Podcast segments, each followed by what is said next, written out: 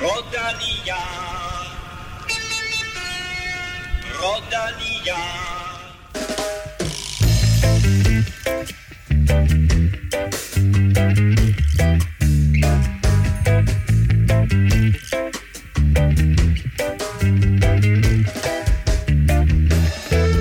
De to store opvarmningsløb til Tour de France er i fuld gang, og denne episode af Velropa Podcast optages på dagen, hvor kriterium du Dauphiné slutter, og Schweiz rundt begynder. Sidstnævnte blandt andet med et meget spændende comeback til Tom Dumoulin. Og så er det norske Uno X-mandskab kommet ind i en sand sejrstime, efter det ellers tog dem næsten 5 måneder at få den første sejr i sæsonen. Alt det har vi mere om senere. Og dermed velkommen til mine to faste strandløver. Har I nyt sommeren og sol og varme? Det lyder som om du har. Ja, altså, det, jeg skal med det samme beklage, at der er lidt øh, kriller på stemmen her. Det er en øh, kombination af, af, af, fisk og håndbejer, øh, på en eller anden måde. Men, øh, men det går alle sammen. Øh, og så er I jo begge to øh, blevet, øh, blevet boligejere. I, Nå, altså, ja, det, det, den, du, vil, du har vel en andel, Stefan? Eller? Åh, oh, lille Okay, shots fired. Ja, ja. Okay, nå.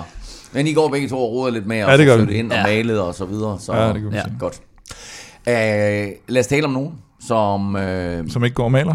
som ikke går og maler, men øh, som ikke helt ved faktisk, hvad går og laver, øh, andet end at de prøver på at køre på cykel. Den ene, han hedder Chris Froome. Mm. Kim, øh, hvad, hvad, hvad, hvad, hvad siger vi til ham nu? Har han selv sagt, at han ikke længere regner med at kunne køre med om sejren i Tour de France? Det er da selverkendelse. Ja, jeg vil sige, det vil nok også, det er begyndt at blive lidt mærkeligt, at han blev ved med at sige, hvis han blev ved med at sige det. Så, øh, så det tror jeg er fint også for lige at lægge en dæmper på.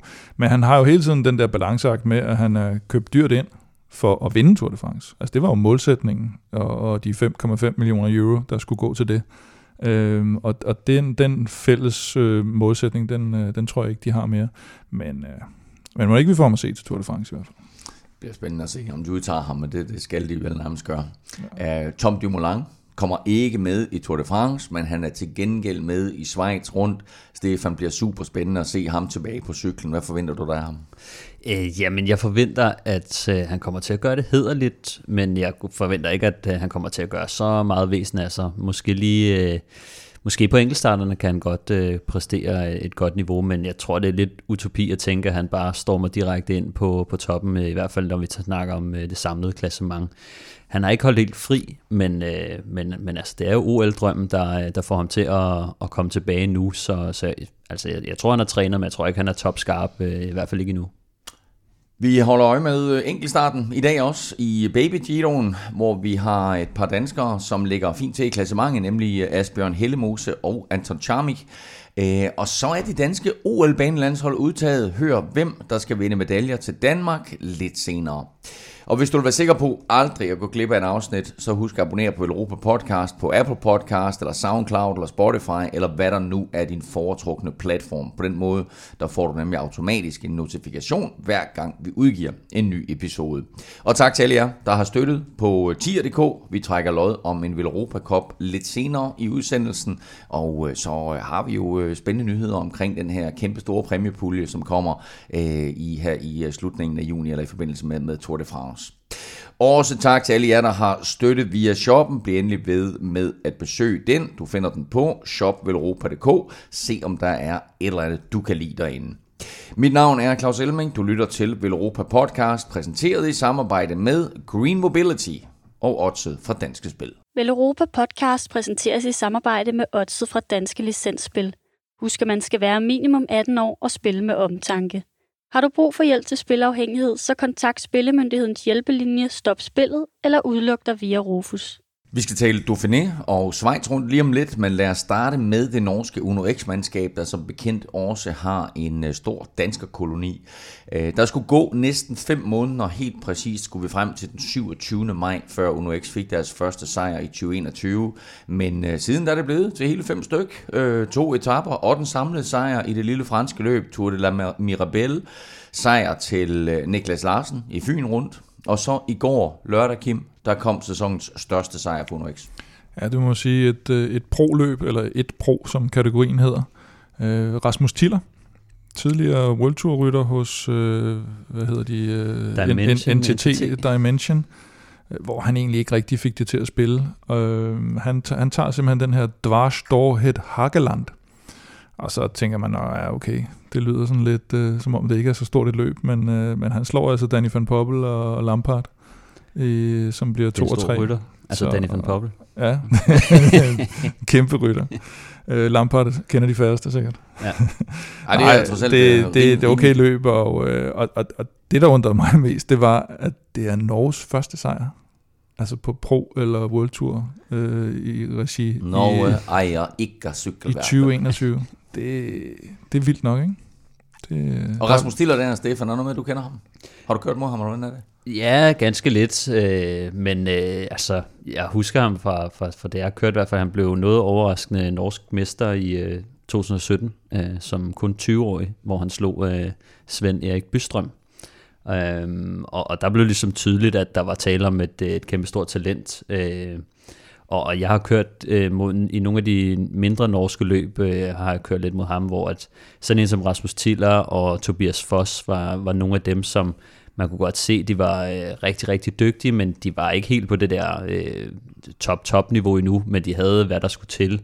Øh, men, men jeg hørte om, øh, om Rasmus Tiller fra øh, Louis Bendiksen, som er vores øh, danske mand i, i Norge, øh, kører på øh, Team Coop. Han, øh, han nævnte for mig i hvert fald, at øh, Rasmus Tiller han var virkelig, virkelig stærk, og en, øh, man skulle holde øje med øh, for lang tid siden, så... Øh, så, så og det, det kan man sige, øh, efter han blev norsk mester, så han har blandt andet også blevet øh, øh femmer i Trobro Leon øh, i 2018, hvor efter han så øh, kom til Dimension Data, og så skulle øh, World Tour øh, drømmen til at udleves, men altså, jeg tror ikke, hvis, hvis man ser på øh, holdet øh, dengang, øh, Dimension Data NTT, der var ikke lige sådan styr på det. Øh, det har vi blandt andet også hørt fra Lars Mikkelsen, at øh, der var sådan et øh, rebuild-projekt i, under opsejling, og Bjarne Ries købte sig ind og sådan noget. Det er i, i virkeligheden ikke rigtig spillet særlig godt, øh, og heller ikke for, for Rasmus Tiller. Så, øh, så nu er han øh, kommet tilbage til Uno X og skal ligesom genstarte karrieren, og, og indtil videre er det jo gået øh, helt fænomenalt, øh,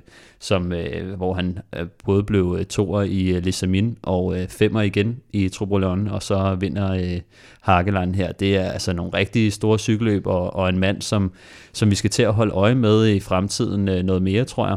Øh, han har dog committet sig til Uno X øh, i år og de næste tre år med, så, øh, så man kan sige, hans håb er nok, at øh, Uno X også kommer til at, at, at vokse øh, over de næste år, og det tror jeg gerne på. Altså, de har, øh, de har nogle penge deroppe i, i Norge, og, og nogle store drømme med, med Uno X-holdet.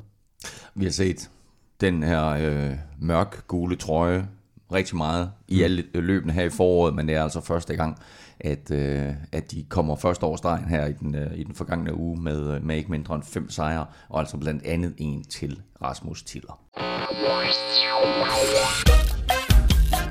Nu skal vi selvfølgelig lige have skudt gang i quizzen, og det står jo 18-18. Uh, Stefan, jeg uh, husker det som, at du nu har overtaget serveretten. Vi finder ud af, om du mm. vil bruge den senere. Dagens spørgsmål går på uh, Schweiz rundt.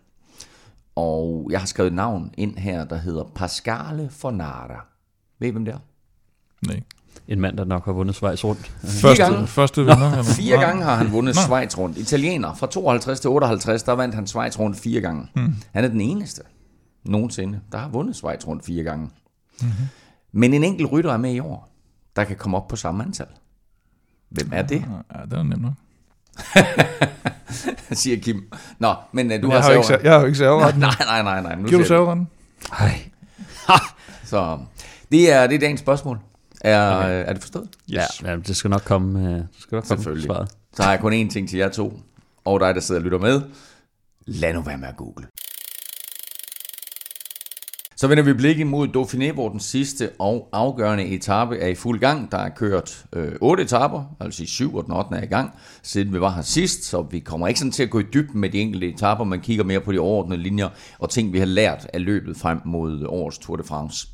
Criterium de Dauphiné startede med øh, et par halvflade etaper, hvor feltet ikke sådan kunne holde styr på udbruden, og det gav bonus til øh, blandt andet øh, Brent van Moor og Lukas Pøtselberger. Sidste, øh, sidste nævnte Europa, også den gule fører, tror jeg, den sad han i et par dage og forsvarede den faktisk øh, på ikke mindre end tre etaper, øh, hvor især jo Kasper Askren forsøgte at, øh, at overtage den, men øh, det her danske angreb, det lykkedes ikke helt. Nej, det var, det var et mål for ham i hvert fald, kunne man se i, i løbet, at øh, det var ikke det samlede klassement, det var at få fat i den her gule føretrøje, som han lidt håbede, han kunne få på enkeltstarten. Men øh, det kunne han så ikke, og så måtte han, øh, eller det behøvede han jo ikke, men det gjorde han. Han gik ud og jagtede bonussekunder og gik i udbrud og, og kom også op på tredjepladsen, og så, så ramte de de sådan lidt større bjerge, og så, så havde han også meldt ud, at øh, det i forhold til hans planlægning frem mod Tour de France, og specielt OL enkeltstarten, der er det for tidligt at begynde at gå, gå i bund nu her i Dauphiné. Og dermed så fik vi altså ikke Kasper Askren i gult, men øh, han fik i hvert fald vist Dannebrogstrøjen rigtig, rigtig fint frem ved flere lejligheder. En anden dansker, som vi havde store forventninger til inden løbet, Stefan, det var Mads Pedersen, men det gik ikke helt som forventet. Nej, han skulle jo gerne have taget vores, øh, vores danske etappesejr et eller andet sted, men, øh, men han øh, røg sig i asfalten på, på tredje etape, hvor at, øh, en Bahrein-rytter, som øh, jeg ikke kan huske, en som vi ikke rigtig øh, snakker om så meget. Mark Padun? Nej, det var ikke ham. Nej, nej, det var... Ham snakker vi mere om. Ja, ja, ja snakker vi om. Øh, nej, men der var en uh, Bahrein-rytter, der tabte kæden, og, og så, øh, så kørte øh, Mads ind i ham og styrtede og slog hovedet. Øh, og det, øh, han slog hovedet så meget, at øh, han nok fik en øh, hjernerystelse. Han havde i hvert fald øh, hovedpine og nakkesmerter, og øh, så endte de med at trække ham ud af løbet øh, for at være på den sikre side. Men han skulle, øh, han skulle egentlig have det okay, og det skulle være en, en, en mild hjernerystelse, så han er, han er hurtigt videre. Øh virker det til. Vi håber på, at det ikke er alt for slemt, og øh, ønsker ham en speedy recovery. Øh, onsdagens enkeltstart blev øh, noget overraskende vundet af Alexei Lutsenko øh, fra Astana, og det gjorde han foran holdkammeraten Joni Sagira. Øh, hvor kom det lige pludselig fra, Kim? Ja, det kom i hvert fald lidt uventet, fordi øh, de, indtil da havde de kørt sådan et, øh, et ret usædvanligt svagt forår. Jeg tror også, vi har talt om det tidligere, øh, mm. fordi vi egentlig havde ventet. De, de plejer at starte lidt som lyn og torden i Det var foråret. det, du sagde. De, det, kan du huske, du var helt øh, Astana-høj i starten af året, fordi Ja, du det- sagde, at de, de plejer at starte altid- rigtig hårdt ud. Ja, ja. Ja. Det, den, har de, den havde de virkelig gemt på i år. Så, så de havde to sejre i Baskerlandet rundt inden, inden Dauphiné. Og, øh, og så kørte de et og to på, på engelsk. Altså, de, de har været på højdetræningslejr, og, øh, og der har været lidt sådan mærkelige forlydender om Vinokurov. Selvfølgelig er han under pressen, og de kun har to sejre i, øh, i, i det der statsfinansierede sponsorat. Og der var nogle, øh, noget interview med ham, det, Dimi- Dimitri Sedun, en øh, sportschef, sportsdirektør også, som sagde, at han på et tidspunkt var han blevet fyret. Og så var han kommet tilbage igen, dag, dagen efter eller to dage efter. Så der har været et eller andet der, så det kan godt være, at de har, de har fået lidt med pisken. Øh, Altså, Vinokurov for Vinokurov. Ja, Ikke set uden. Nej. Så, han, så han, var, han var lige ind og ude. han var Øh, øh. åbenbart, som man siger. Og så, øh, jeg ved ikke, om det var det, der gav bonus. Og men så var der ikke også en anden, der blev fyret senere hen. Tror jeg, uh, Head of Performance, uh, et eller andet. Uh, Nå, okay, ja, den har jeg så, misset. uh, Ja. ja. Men, det kan jeg, være, jeg de kan ikke huske alle de Nå, navne der er noget internt men, ballade i øh, hvert fald på ja. Astana, men Ja, det man øh, det, det udmyndtede sig altså både i, øh, i en første og en anden plads på den Nu, her øh, øh, enkeltstart. Øh, Geraint Thomas øh, er jo også altid god på en enkeltstart, og han var også blandt favoritterne. Øh, men han lagde for hårdt ud øh, og skuffede, men øh, så skal jeg da ellers love for, at fanden tog ved ham øh, Hmm. dagen efter. Øh, sådan øh, på en etape, hvor afgørelsen lå lidt til Sonny Colbrelli, øh, som i øvrigt allerede havde en etappesejr der fra, fra tredje etape, øh, så snød Geraint Thomas Aldrella. Ja, altså Ineos, de, øh, det var en hård etape, og øh, så sidder Ineos lidt øh, på fronten, og øh, det kom meget bag på mig lige pludselig, at øh, Geraint Thomas, han, øh, han kom med en øh, lille snigangreb der, men, øh, men han kendte finalen og vidste, at den var lidt øh, teknisk, og øh, han sagde også efterfølgende, han, havde, han så godt, at øh, Bahrain, som øh, skulle spurte for, øh, eller de havde Colbrelli til spurten, Øh, De havde kun øh, Jack Hick tilbage at, at føre med, og øh, han skulle også have, have lagt en del arbejde i løbet af dagen, så, så Geraint Thomas, han, øh, han, han tog altså chancen, og, og vidste, at det kun Bahrain, der øh, de folk kigger på lige nu, ikke? og hvis de kun har en hjælperytter, som er, er lidt vingeskudt, så, øh, så er der en god chance, og det, det var bare fed, fedt cykelløb, fedt øh, lille frækt angreb, og øh, man kan godt se på øh, Geraint Thomas, han er gammel banerytter, ikke? så han kan det der med at, at bare sidde stille på cyklen og, og, og mose nogle vat, og, øh, og så var det lidt sjovt at se, da han, øh, da han så vandt etappen. Der var han lidt i tvivl. Man kan lige se sådan, han løfter lige øh, armen, og så øh, bliver det mere til sådan en, han tager den op til hovedet-agtigt, sådan en fuck. øh, men, øh, men jo, så han fik øh, Det er jo sådan en klassisk situation der, hvor, hvor han måske var i tvivl om, der, var, om der lå nogen foran ham. Nej, det er jo Ja, fordi, nej, nej, nej, det kom med 110 i timen, jo, Ja, og okay. ved altså, han, han sidder jo helt Nå, så han alene. var, han var simpelthen ved at køre en, øh, en, han- øh, en hvad hedder det, en, øh, eller Philip. Jamen, han kigger sig jo ikke så meget tilbage faktisk, ikke? Men, mm. men når Colbrelli kommer så hurtigt, så er det også overraskende for ham, at øh, så, øh, så det var, øh, han, han burde nok have kastet cyklen, men altså for ham øh, ved- ved han jo ikke om, øh, altså, hvor hurtigt de kommer, men øh, det, var, det var meget tæt, ja. Apropos rutinerede rytter, så øh, må vi sige, at 41-årige øh, Alejandro Valverde, han øh, gjorde det endnu en gang, altså Movistars Grand Old Man der, han svigtede ikke på fredagens etape, fordi han var i forvejen udråbt som, øh, som favorit til etappen, og ikke bare lykkedes det, men Kim Movistars taktik lykkedes overraskende også. De har kørt overraskende fornuftigt i, i Dauphiné, må man sige, og øh, altså, jeg synes, de kørte rigtig, rigtig flot, og, og selv øh, Lopez, som jo ellers kommer fra en, fra en sejr i, øh, i Ruta del Sol, han, øh, han offer sig fuldstændig for Valverde på den etape, fordi de, de havde også opdaget, at han var favorit. og så har de Henrik Mars siddende i, i baghånden også. Og, øh, og, og så er Valverde jo altså op på, øh, hvor mange procent kan du regne ud ekstra i forhold til sidste år? Sejre? Ja, altså hvis han havde 0 sejre Ja. sidste år, ja, så kan man desværre ikke regne procenten ud jo. men, men, men tak Trick for forsøget. Ja. øh, to sejre allerede i år, og 0 sidste år, ikke? men øh, han har også sagt, at han kunne ikke bare stoppe efter sidste år med, med 0 sejre. Så, så nu, kan han, nu kan han faktisk gå på pension Også- efter den her sæson med ja. god samvittighed. Meget, meget flot sejr af, af Valverde, der, der timede sin spurt helt perfekt op af den sidste stigning. Uh, hvem var det, der lå? Det var Gegan Hart, der lå ude foran ja. og, og, og så ud til måske at stjæle etappen, Ja. men uh, det havde Valverde altså fuldstændig styr på. Jeg synes, set med danske øjne, at det er meget, meget positivt at se Michael Valgren for tiden. Jeg synes, han kører stærkt. Jeg synes, han ser skarp ud. Han sidder med en frontgruppe her af de største klassementsfavoritter øh, ind til halvanden kilometer før mål. Og øh, viser øh, frem på, på flere etapper her undervejs. Øh, lørdagens bjergetappe blev vundet, lidt overraskende, af Mark Padun. Øh, Stefan, hvor kom det fra? Øh, jamen, det ved jeg. Valgren først, jo, undskyld. Ja, altså, når med Valgren, øh, det er jo bare virkelig imponerende, at øh, han har formen og, til at sidde med så længe. Altså, han er jo faktisk rigtig stærk opad. Det har vi også set øh, nogle gange i Tour de France, hvor han kan sidde opad nogle gange, hvor der kun er 25 mand tilbage i, øh, i frontgruppen. Øh, og, og den etappesejr, øh, hvad hedder det? Øh, Padun. nej, øh, Nå, Magnus Kort. Kan jeg huske den, øh, ja, da Magnus Kort han, øh, han vandt, og Valgren var der, der var der alligevel Nå, i en, turen, ja. Ja, i turen, der var en, en rigtig led øh, bjergetap på en eller anden måde, som godt nok sluttede øh, efter en nedkørsel og, et lille fladt stykke, men øh, der var altså Valgren og Kort, der, øh, mm. der klatrede meget imponerende, og det, jeg tror, med den form, som Valgren viser lige nu, øh, der, øh, der, der ligger noget stort rundt om hjørnet, fordi at, altså, han, han kører virkelig, virkelig stærkt. Øh, får ikke så meget ud af det øh, lige nu, men, øh, men øh, der skal nok komme i, i, i turen, det, det er jeg på. sige, det, det terræn, han ligger med mange gange i Dauphiné, er jo også for hårdt til ham øh, Ja. på papiret, ikke? Så, så det er jo heller ikke forventeligt, at han skal sidde med øh, Sepp Kuss, eller, eller hvem det nu er, der kører til sidst, eller Padun. Eller, Men det er også eller det, når man begynder at køre rigtig stærkt i de terræn, hvor man ikke normalt gør sig, så, øh, så er det også typisk ja. tegn på, øh, på, at formen er rigtig god. Men, nej, men øh, Mark Padun øh, kommer meget bag på mig. Altså, det, den havde jeg ikke lige set komme. Han, han var en af de her talenter, som man snakkede øh, lidt om i øh, 2018, øh, specielt op til øh, VM, U23-VM i Østrig,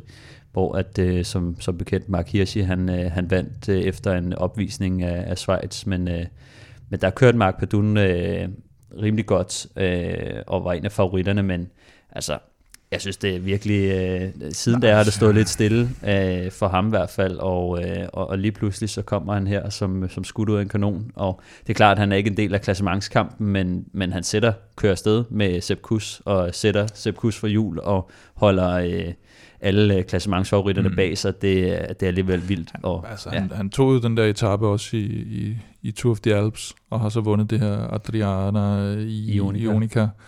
Men, øh, men når man så ser på resultaterne ud over det, ud over sådan et par pæne placeringer i, Mm. nogle Vuelta-etapper, så, så er der sgu lidt langt mellem snapsen, ikke? Altså i de sidste par år bare, altså så er Ja. det jo nærmest øh, placeringer omkring nummer 100 frem for, for ja, det her. Ikke? jeg kan også selv huske, øh, altså, da han blev nævnt i, i 18 øh, til, til U23 VM der, øh, der skuffede han jo egentlig også, men jeg tror, mm. han blev nummer 5 eller 6 eller sådan noget dengang. Øh, men der var han jo en af de absolute ja, der, der blev talt om ham der, så, så, så ja. dengang, men altså, øh, når man så lige siger tre år senere, og, og, altså, ja. og så han laver sådan noget, der er alligevel lidt langt, men han er i kontraktår skal man huske. Uh. Så, øh, uh. så det kan godt være, at øh, nu, og, og vi kan jo godt afsløre, ja. vi kan godt afsløre, at han jo faktisk har vundet øh, to etaper øh, på øh, to i streg, ikke? Så, mm. så det er altså virkelig, virkelig øh, vildt og, og spændende at se, om vi skal til at regne med ham, øh, om han skal til at køre klassement, eller, eller hvilken rytter han skal til at udvikle sig til. Så man kører her i Dauphiné, der, der må han være favorit til turen. Ja, men jeg synes, han, han snakkede jo også øh, selv om, at... Øh, at han altid har haft det lidt svært med, med at få vægten ned ja. øh, i forhold til at være på det her topniveau. Og øh, det er noget, han har kæmpet meget, om, øh, meget med også i år, og øh, nu skulle han så efter sine have lidt bedre styr på det, og øh, måske fyldt øh, lidt ekstra benzin på. Benzin? Så, øh, Men det bare ja, underligt, at han først gør det på de sidste etaper, synes man jo ikke, fordi han kunne jo. lige så godt have kørt klassement, så... Jo, men man ved også nogle gange, så hvis man har den indstilling, at man skal tabe, øh, lige tabe et kilo, eller lige mm. lidt længere ned i vægt hele tiden, så kommer man ind i nogle rutiner, hvor at man nogle gange godt kan, kan sidde lidt fast, og øh, jeg har selv prøvet det, hvor jeg på et tidspunkt blev, altså, jeg kom ned under, øh, under 60 kilo på et tidspunkt, mm. øh, bare fordi jeg blev ved med at fokusere på det der med vægten, og så fyldte jeg lidt mere på, og så kom jeg op og vejede 61, øh, 61-62, så kørte jeg bare meget stærkere. Men altså, det, jeg, jeg var bare indstillet på, at, og så fandt jeg ligesom grænsen, hvor jeg tænkte, ej, ved du hvad, 60 øh, kilo, det er, det er for lidt. Øh, mm. Øh, simpelthen, det, det kører jeg ikke stærkt på, og det ser man ofte, vi har kender det også fra Jakob Fuglsang, der har, der har nævnt det, ikke? med at, øh, at nogle gange så, så skal man lige finde en, en, en bedre mix af, af, af, hvad man skal indtage og hvornår. Og jeg har jo selv været ude at sige nu her for ganske nylig netop, at, at han, har fundet den, han har fundet ud af, hvad det er, han skal spise, og, øh, og ikke nødvendigvis sulte sig, øh, som, som du lidt øh, pointerer mm. her, Stefan. Mark Padun vandt etappen, men øh, den helt store vinder på La Plagne øh, lørdag der, det blev øh, Richie Port, som med en anden plads, hvor han i øvrigt kom ind foran Superman Lopez, der kørte Richie Port sig faktisk i den gule føretrøje, og, øh, og den øh, passer ham jo øh, flot, kan man sige. Ikke? Mhm. Altså, det, er jo, øh, det er jo et af de løb, hvor han ikke har vundet, øh, Richie Port. Øh, så rigtig, rigtig flot af ham. Og så Mathias Skelmose øh, kom i mål som bedste dansker på en 22. plads. Og øh, hans officielle mål, Mathias Skelmose, det var at komme i top 25, og det kan vi jo godt røbe, at det, det lykkedes øh, faktisk også for ham. Øh, hvad siger vi, Stefan? Er, er det tilfredsstillende for, for Skelmose? Øhm, altså det virker ikke til, at han er særlig øh, tilfreds øh, med det, når man, øh, når man hører hans udtalelser. Øh, men øh, det, det tror jeg sådan ligger lidt til ham. Han, øh, han er en vindertype, og øh, han er en, der øh, siden øh, han var lille og begyndte med at cykle, altid har været med i front, og, øh, og det er der, han føler, han skal være. Øh, den indstilling har ikke rigtig skiftet, efter han, øh, han er blevet professionel, så, så det synes jeg er lidt sjovt, øh, at han stadig har den indstilling, at han skal være med i toppen. Øh, men når man lige ser altså når man lige ser på resultatet og hvem han, øh, han ligger side om side med, så synes jeg, det er virkelig imponerende. Altså det er jo, det er jo toppen af toppen. Øh, og, øh, og, at, altså, han kommer jo nogenlunde øh, anonymt igennem, kan man sige. Øh, nu sidder vi og holder øje med ham, fordi vi er danskere, men, øh, men altså, det er jo en mand, der, øh, der sidder og kæmper for en OL-plads også. Øh, det, det er jo noget af det, han også drømmer om, at, at prøve at imponere øh, Anders Lund i forhold til øh, den her OL-udtalelse, men men jeg tror også, øh, hvad bliver han nummer tre? Øh, skal lige prøve at se i øh, ungdomstrøjen der. Øh, ja, efter øh, Gody og øh, den anden øh, franskmand, Paré Pantré. Øh, så altså, jeg vil sige, han er mm. en af de unge stjerner i feltet, og, øh, og, og altså 21 samlet, det er måske ikke sådan det, man lige lægger mærke til, men det er virkelig imponerende, og det viser bare øh, det talent, han har, og, og det er altså en mand, der kommer til at, at vinde cykelløb på et tidspunkt. Det bliver rigtig spændende at høre om Anders Lund udtager øh, Mathias Gjelmose til, øh, til det danske OL-hold og øh, altså som en af hjælperne for, for Jakob Fuglsang. Vi har Anders Lund med umiddelbart efter, altså i episode af Velropa Podcast, umiddelbart efter, at den her udtalelse 2L, den er foretaget, så det kan du godt glæde dig til, øh, når den kommer. Det er Kim, at det er næste gang, eller næste gang igen, må det, Det være er om to, to, to ja, det er to dage efter DM, ikke? Det blev du var lige inde på det kort, øh, Kim, øh, i starten der med Chris Froome, øh, at det ikke går skide godt for ham. Han bliver altså nummer 75 på den her etape. Øh, vi lige sidder og fortalt, hvordan øh, Richie Port, han, øh, Mark, Mark Padun vinder, og Richie Port, han bliver to år foran Superman Lopez. Mathias Skelmose sidder med blandt øh, de, de bedste hjem. Froome, han bliver nummer 75 på den her etape. Han kommer ind 20 minutter efter vinderen. Altså, mm. øh, det, det, det, virker lidt mærkeligt øh, for ham at skulle komme med til Tour de France på den her baggrund. Altså, han blev sorteret fra sidste år fra Ineos, sammen med Grant Thomas, fordi ingen af dem var i form. Altså, det virker ikke som om, han er i meget bedre form lige nu. Nej, men det er, jo, det er jo det smarte ved det her holdskifte, kan man sige, for Froome, fordi havde han kørt for Ineos, ligesom sidste år, så var han under ingen omstændigheder kommet med til Tour de France, med, med det mandskab, de har. Men, øh, men det er jo det er win-win for Froome.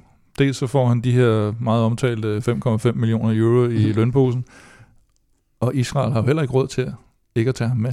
Det er jo deres markedsføringsplatform. Det er jo, at, at uanset om Froome, han så, altså, hvis han så sidder og hænger på de to-tre første bjergetapper, så er det det, der er på tv. Så, øh, så på den Ja. måde får de noget valuta for, for de penge. De havde jo håbet, at de fik den valuta, at han Mm. skulle køre med om sejren, det er klart. Men jeg vil sige, de har slet ikke råd til ikke at tage ham med. Jeg tror, jeg tror også, han skal nok køre Vueltaen også i år, ikke? Og øh, det, øh, det er spørgsmålet om, hvordan de selv vurderer, at, Tour de France skal være god træning for ham, eller indgå som en enorm træningsblok for ham, øh, eller om han måske øh, får mere ud af at, at, at selv at træne og tage på noget højde træningslejr. Jo, Øh. men du skal bare tænke på, at for en sponsor, der er der Tour de France, og så alle andre løb, de er jo sådan mange etager Jo, jo. nede under. Det, det, det Så- forstår jeg godt. Jeg så- tror så- bare, det, det er et spørgsmål om, du vil have, øh, altså på den første bjergetap, så, øh, så filmer man Chris Froome, der flyver ud af bagenden, og så gider man ikke rigtig filme ham så meget mere. Forestiller jeg mig i hvert fald, mm. At, at der er noget sjovere at kigge på, øh, end Chris Froome, der igen, igen, igen bliver sat. Øh, at de måske tænker, okay, hvi- hvis han kan køre på podiet i Vueltaen, øh, eller det er det, der er målet nu. Men altså, jeg, jeg giver dig ret i, at altså, jo, det, det er markedsføring. Ja, hvis det du ser kynisk for et forretningsmæssigt synspunkt, så vil du hellere have dårlig omtale i turen. Ja, de har jo stadig uh, Woods og Dan Martin med, ikke? Som, uh, altså, så det, men Ja, ja. altså, jeg siger ikke, at de uh, vinder Men nu siger France, Kim, men Kim kalder det en win-win situation, fordi det selvfølgelig er fedt for Froome, at det er sådan, at han kommer med til turen, og, og så er der det her markedsføringsmæssige aspekt fra, fra Israel Startup Nation, at, at de har det, de kan mm. slå på. Men hvis du nu ser på det sådan ud fra det sportslige for Chris mm. Froome, en mand, der har været vant til at vinde det løb der, øh, altså han ender jo med at blive smidt på samtlige etaper, hvor det går opad. Han kan heller ikke forvente at komme med i et eller andet udbrud, og så skulle vinde en, en, en etape fra udbrud. ja det, er måske, det er der måske en lille sandsynlighed for, Jamen- hvis han får bygget formen. Nogen Jamen altså seriøst, hvis han kommer med i et udbrud, altså han bliver, han bliver også smidt for det udbrud jo. Altså han kommer ikke med til mål. han har set lidt men, bedre men, ud. men, her, men, men, pointe, men, min pointe er sådan set, Stefan, som tidligere cykelrytter, øh, som også har været igennem skadesforløb og sådan noget, og, og ved, hvor svært det er at komme tilbage. Altså er det ikke bare et slag i ansigtet på ham gang på gang i, i sådan en tur? Kommer det ikke til at gå ondt på, på hele hans øh, sportslige psyke? ja, jeg, vil, øh, jeg vil nok øh, også foretrække ikke at, at stille mig frem i, i rampelyset for meget, når, når det går så skidt, som det gør. Vi ved også, at han selv, øh, altså han har selv lagt øh, videoer ud, hvor han siger øh, til dem, der håner mig, øh, jeg har ondt af jer og, og sådan noget, ikke? og han skal nok komme tilbage og sådan noget. Altså sådan, mm. at det påvirker ham også, at folk øh, kritiserer ham, og, og, og, og der er så meget fokus på ham, når det ikke går godt. Øh, det er jo altså, det er jo en luksus for andre, kan man sige, at de kan bare... Øh, de kan bare træne, og, så er der ikke en kæft, der snakker om dem, før de er tilbage på toppen, og så kan man så hylde dem for deres comeback, ikke? men der er så spotlight på ham øh, hele tiden. Øh. Jo, du har, det er jo den klassiske. Altså, du har sådan en... I hvert fald i nogle kredse var han jo en held, men nogen synes mm. jo så heller ikke, han var... Øh, og, og så, skal de, øh, så skal de køres ned, skal de tværes ud nu, øh, fordi ja, ja, man ikke ja. kan følge med. Så. Og så synes vi, at det bliver lidt synd, og så skal han ligesom hive sig. Så hvis han kommer med et udbrud og vinder den her etape, så vil alle stå og sige, nej, nu er det fint nok, mm. fordi nu har han ikke den der trussel, eller han kan ikke sidde og styre Nej. løbet, som nogen blev irriteret over. Så nu er det, nu er det super dejligt, når vi, når vi lige har fået lov at, at træde lidt på ham Jeg først. tror, træningsmæssigt, så vil det nok være mest fornuftigt ikke at køre Tour de France. Fordi ja, ja, det, det giver altså, ikke nogen sportslig er, øh, det, det, det, bliver, det bliver for hårdt, for tidligt for ham, tror jeg, at uh, altså det, mm. han, han skal ligge og køre base, han skal ligge og køre nogle helt andre intervaller. Øh, og, og så du sidder ikke og kører strukturerede intervaller, og du kan ikke få den hvile, du skal have imellem øh, dine træningsdage og sådan noget, når man kører Tour de France. Så jeg tror ikke, han får maksimalt ud af det, altså træningsmæssigt. Der vil man gerne øh, klø på i måske tre hårde dage, en hviledag, og man, man vil gerne have så meget kvalitet ind i træning som muligt, og øh, hvis ikke man er virkelig på toppen, øh, så, øh, så kommer man ikke styrket ud af Tour de France. Ja, det skal man virkelig have, have nogle ben Men en, en, en sports, øh, eller hvad hedder det, en, en, en, en chef for holdet vil jo også sidde og sige, du har du haft, nu har du haft et, et halvt år til at køre dig i form. Altså du har haft et halvt år til at træne i nu. Nu må du, altså, så må du være klar nu.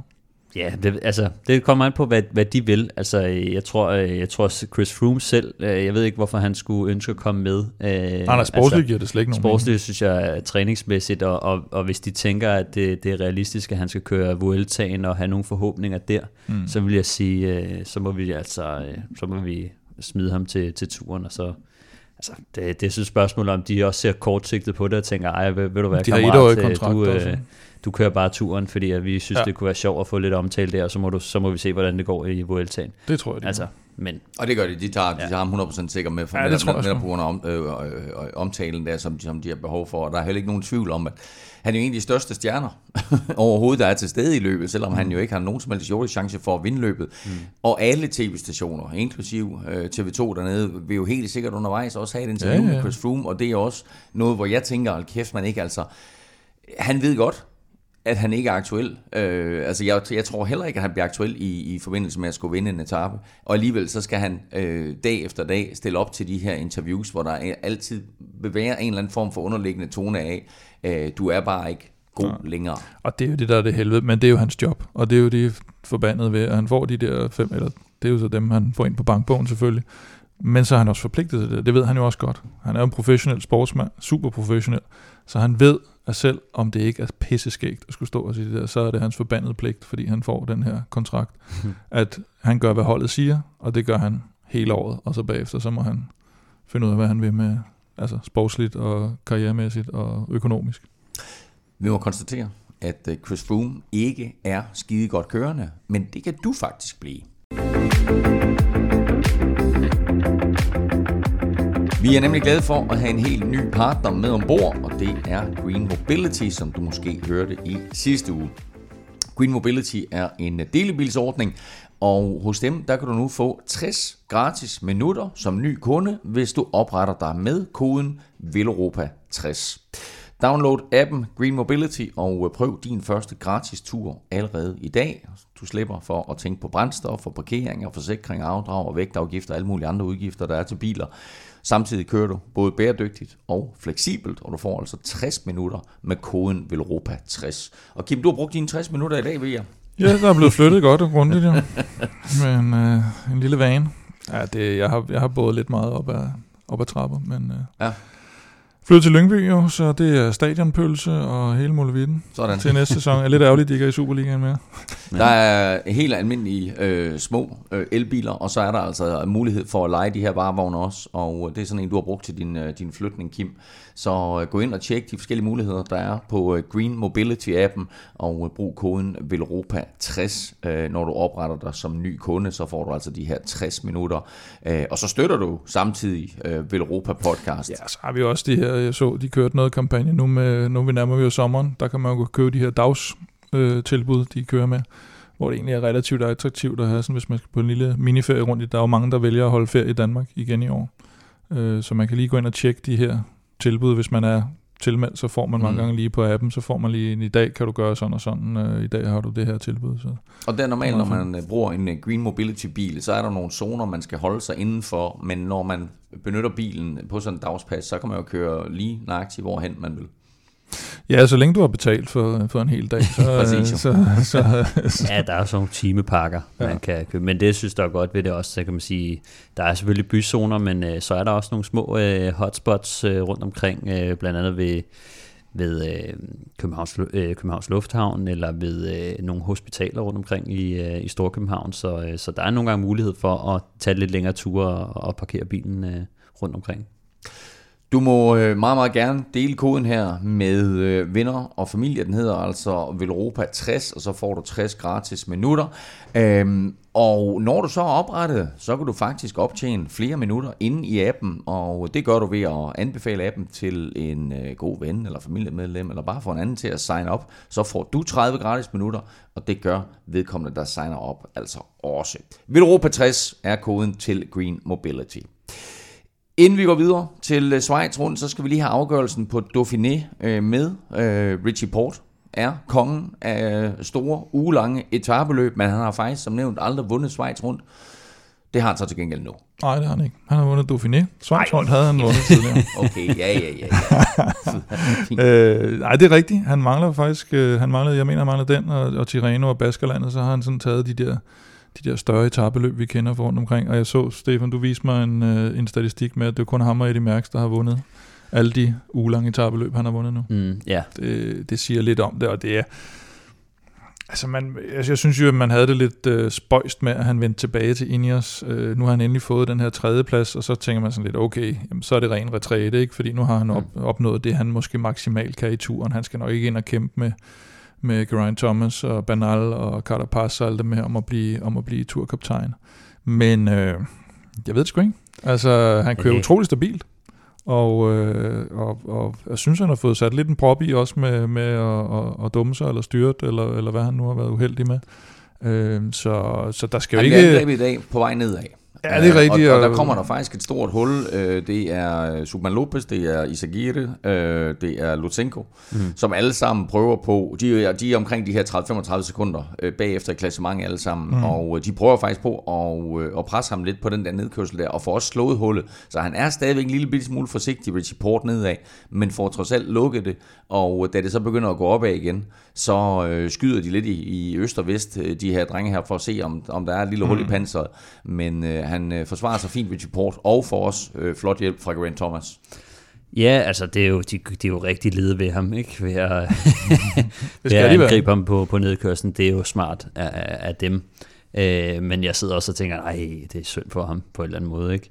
Men altså, og, og de, de prøver at gå efter, Geraint Thomas går jo efter, og øh, må også lige ned og ligge øh, i et sving. Ja, det er det, jeg er en, der måske er min pointe i forhold til, til Ineos turhold, det er jo også, at, at vi siger, at det er godt nok, Richie Port måske er lidt, lidt øh, et svaghedstegn nedad i nogle gange, men, men Thomas har det jo også med at, at lægge sig ned, ikke? Så, ja. det, så internt på holdet kan han måske godt kan man måske godt forestille sig, at han lige pludselig står i en situation, hvor, hvor det faktisk er ham, de skal køre for, og hvor, de så, altså, hvor han jo er et reelt kort at spille ud. At det ikke bare er sådan en eller anden, du ved, ja, og, han kan måske blive nummer 5. det år, Geraint Thomas han vandt, og for den sags skyld også, da Banal vandt øh, turen, at Ineos jo kommer med tre kaptajner, mm. og hvor vi snakker om, at det kan ikke lade sig gøre, så har vi faktisk set dem være i stand til at få en mand, ikke blot på podium, men faktisk til at vinde Tour de France, mm. som ikke var udset som, hvad skal vi sige, første kaptajn. Mm. Øh, og der er langt fra, fra Richie Port til at vinde det cykelløb her, cykelløb her til, at han pludselig vinder Tour de France, men han er bare en spiller, som man er nødt til at tage højde for. Han er i hvert fald ikke bare en eller anden øh, 8. hjælperytter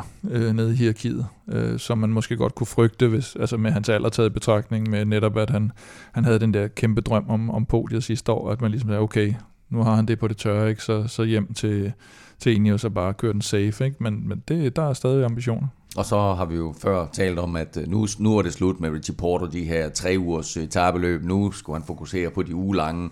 Ja. Og så så snart der kommer græs på banen, ikke, så skal der spilles, fordi han kan ikke holde sig væk. Mm. Og øh, nu har han haft den her gule trøje på i Dauphiné. Den er jo mere eller mindre fuldstændig man til den, man trækker over hovedet i Tour de France. Det er også de samme mennesker, der laver løbende. Og øh, der står LCL på, den her franske bank, som der også er i, i, i Tour de France. Altså, det, det skulle ikke undre mig, om vi ser ham øh, blande sig i, i striden derom, og, øh, og, Nej, og, det kan og, være, han med i toppen, og, og give det et sidste skud for at se, om han kan vinde Tour de France. Ja, de, de holder ham i hvert fald nok inden, kan man sige. Det, det har de jo også altid gjort, det der med, hvis der netop skulle ske noget, så er det jo altid en fordel, hvis du har en, en, en 1, 2, 3 rytter mm. øh, op i, i toppen af klassementet. Så han skal helst holdes inden, også for at kunne bruges øh, offensivt, og, og netop også, hvis, hvis lige pludselig han skal kunne gå med nogen, og så være en reel trussel. Altså det hjælper ikke noget at sende en med, der er 35 minutter efter i klassementet, reelt set, andet end han er irriterende at have med på, på bagsmækken. Men øh, det, de har det jo med at have netop de her flere rytter. Det gjorde Port jo også, dengang han kørte for, for Froome, for eksempel. øh, tidligere på, på Sky. Så, så det tror jeg, at de vil fortsætte med. Jeg tror også, at noget af det, som man ser med, med Richie Port nogle gange, det er, at han, han har sådan en helt vanvittig øh, power på, på nogle stigninger, når han lige har dagen. Noget af det her, vi har været vant til at se på Vilunga Hill i, øh, i Tour Down Under, hvor han jo altid vinder. Øh, der, altså han, han kan bare øh, han kan bare køre opad, altså, øh, når, han, når han rammer dagen. Og jeg tror, i et, i et Tour de France, hvor at, øh, man skal ud og battle med Roglic og, og Pogacar, og øh, der muligvis er en, der får en off-day-hister øh, her og sådan noget, det kan være rigtig vigtigt at have nogle flere øh, strenge at spille på, for at, og ikke mindst, hvis de får føretrøjen, at de skal have nogen, der kan sætte et dræbende tempo, så, øh, så de her øh, slovenere ikke øh, stikker af. Øh, så, så, men de, altså, de har jo super stærkt hold, Øh, men, men at Richie Port han, øh, han melder sig ind som en, som med, med seriøst gode ben, det er, det er kun godt for, for Ineos. Rigtig spændende at se, hvad der, hvad der kommer til at ske i, i Tour de France. Nu her, der vinder han altså øh, Dauphiné. Øh, han vandt ikke etappen i dag. Det gjorde, som du løftede sløret for, Stefan, lige før. Det gjorde Mark Padun mm-hmm. øh, for anden gang. Øh, ukrainer for, øh, hvad hedder de, øh, Beregn Victorious, der har været meget victorious i den her udgave af Dauphiné. Ja. Uh, og igen et forrygende uh, vinderinterview med ham. Altså verdens lykkeligste cykelrytter. Det er der ikke noget at sige til, at man vinder de her to sidste skarpe uh, bjergetapper.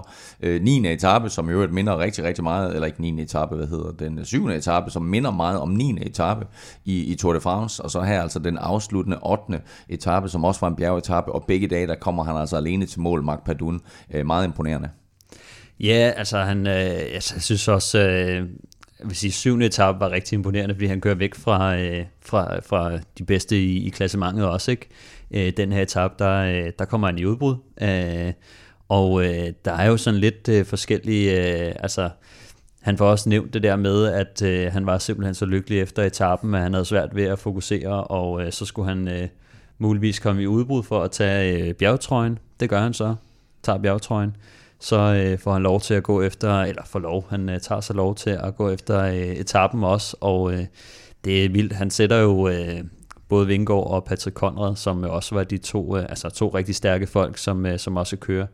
Dem, øh, dem kommer han altså godt og grundigt af med, øh, med, med lidt over halvandet minut øh, ned til, ja, der til, til de nogen, to. Altså... Så der, der var slet ikke nogen, der kunne matche ham ja. i, i det udbud, men øh, altså det, de, sagde, de sagde en short stykker sammen, og da han så først træder an, så får han lige sådan hurtigt 50 meter, man tænker, nå ja, fint nok, ikke? Men mm. der går ikke lang tid, så kan de ikke se ham længere. Nej, og så ender han altså med at komme i mål. Og udbruddet der øh, bliver jo fuldstændig smadret. Der er kun tre mand for udbruddet, der overlever. Mm. Øh, den ene, det er Mark Padun, som altså kommer i mål her, og som du siger, Stefan, også tager bjergetrøjen. Øh, den havde Michael Valgren ellers håbet på skulle sidde på hans øh, holdkammerat øh, Lawson Craddock. Øh, Valgren blev jo selv træer i, i det klassement. Øh, men øh, de to andre i udbruddet her, der overlever, det er Patrick Conrad, og så Jonas Vingegaard. Altså, og Jonas kommer ind på anden pladsen. Mm. Øh, der er ingen tv-billeder af ham, fordi der er fokus på, på Mark Verdun forrest, og så på den her gruppe med Richie Port bagved. Ja. Og så lå de her to rytter, og Kim, du, du spørger mig, siger, hvad er der sket med Vingegaard? Jeg siger, jamen det er jeg lidt i tvivl om. Men, men så endelig får vi så de her billeder af, af, af Vingegaard og, og Patrick Conrad, der krydser stregen. Og Vingegaard får altså endnu en gang en super flot placering på en hård etape. Uh, han har ikke haft det bedste du Dauphiné, men det var måske lidt med vilje. Det var måske sådan lidt en, en måde at, ned, at køre sig klar på til, til Tour de France. Men her der viser han altså, at han er der. Jo, uh, også på en etape, hvor Sepp Kusch jo går ned. Jo, og så enkeltstarten, hvor han bliver syv, ikke? Uh, hvor, hvor han jo på et tidspunkt førte han ikke der i starten, tror jeg faktisk. Uh, han han satte bedste tid. Han havde bedste, ja. og, og det viser jo igen den der allround-rytter, han også er, og så, uh, så viser det igen noget, noget som man også siger, formen er ikke lige, hvor den skal være, men den er ved at være der. Han har så højt bundniveau, at han, at han bare kan køre sådan en her hjem. Men han sagde jo så også øh, til, øh, til TV2 bagefter, at da Padun kører, der kan han mærke, at det er en helt, altså det er en helt anden liga. Det er et helt andet gear, han kører, han kører i. Ikke? Så der kunne de bare opgive det. Ikke? Og det er jo altså øh, trods alt øh, Patrick Conrad og Jonas Vingegaard, som er to virkelig gode bjergrytter. Ja, siger også, også, øh, også Jonas, der bliver to i, i Baskerland rundt øh, senest. Ja. Ikke? Altså, og, og virkelig god form. Så det kan godt være, at han selv siger, at han mangler lidt, men øh, det er et, øh, et rigtig stort øh, topniveau, han, han jo, viser her. Og, og Conrad, som jo, som jo egentlig kørte for, for føretrøjen der, eller for, for sejren nærmest for ja, det udbrud, ikke? og ja. på et tidspunkt havde den virtuelle føretrøje. Så, og de havde jo så også aftalt åbenbart, øh, Vingegaard og ham, at øh, de kørte sammen til stregen, og så øh, hvis, hvis der blev noget klassement for, for Conrad, så ville han gerne bare have, altså han ville gerne så hurtigt som muligt til stregen, og, og Vingegaard ville gerne have den placering, han nu kunne få, mm. øh, hvad, hvad det kunne blive til.